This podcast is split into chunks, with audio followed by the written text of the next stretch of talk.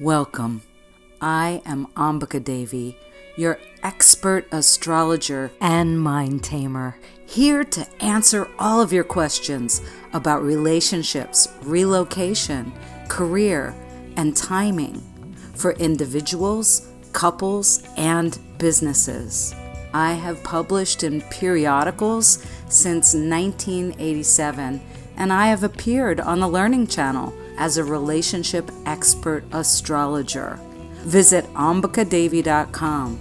That's A M B I K A D E V I.com and find all of my newest happenings, interviews of me, my books, and subscribe to my blog. While you're there, visit my calendar and set up your next appointment.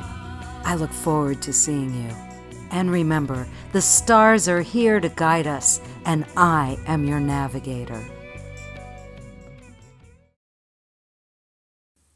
Have you been trying to manifest something new in your life? Maybe it's a new job or a relationship. And then as you're going through it, you're really excited, you're attracted, there's that romance period of this is great, this is the best, I've never had something like this. And then it starts to lose its sparkle. And then it either drifts off on its own, it goes silent, you don't feel seen, you don't feel heard, you, you don't feel like you're processing anything.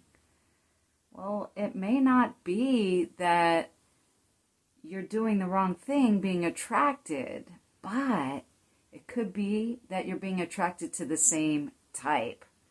This could be in any kind of relationship, whether it's friends, a situation with a family member, a work opportunity, or an intimate relationship. We have to look at what we're being attracted to. A lot of us have grown up thinking that there's just the one, there's just that one thing that's right for me. When it comes to work situations, we're often taught this as we're growing up because we're praised for topics in school that we're really, really good at. When it comes to relationships, maybe we've had successes with particular types of people in our family, with our friends. And then as we start to date and look at prospects for partners. But I do see a repeated pattern in people that come to me for advice and coaching that they keep hitting the same wall repeatedly. Now, it was Rita Mae Brown who wrote the phrase the definition of insanity is repeating the same action expecting a different outcome.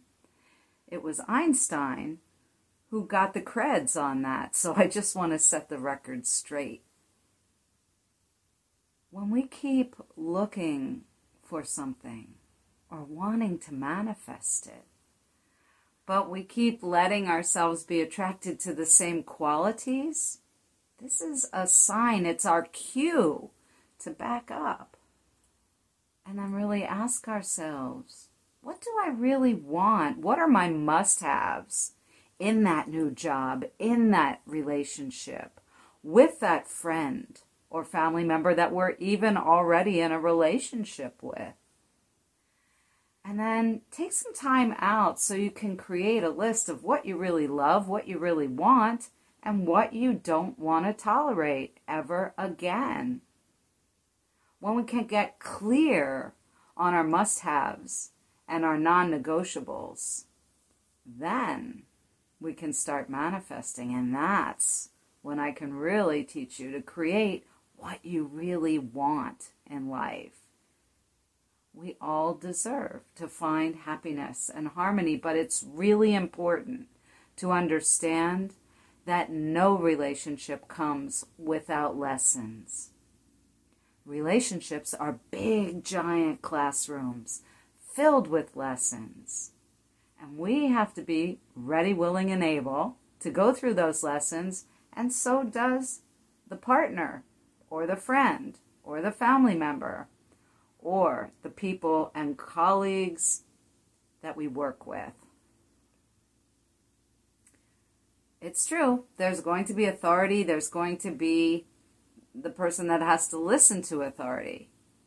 There's going to be an axis. It could be a giver and a taker, and you might have heard me talk about this before. But what we have to realize is who we are in that formula. And then we have to decide what do we really want. In all relationships, we have to give in. There's no perfect matchup, especially when it comes to intimate relationships. I think a lot of people are chasing that perfect soulmate. And I do believe, because in the law of physics, that particles travel in pairs. And we most likely come in with a paired soul. It goes with these laws that we've created in science. But do we have to end up with that person? Or are they existing on the other side of the planet like a polar chakra that I see when I do locational astrology? You see, where we're born has a particular energy that sprouts out of it in what are called local space lines. And then on the other side of the planet is its polar opposite, holding space and grounding that energy. But the two don't meet, they exist. So I'd love to know your feelings and thoughts about this.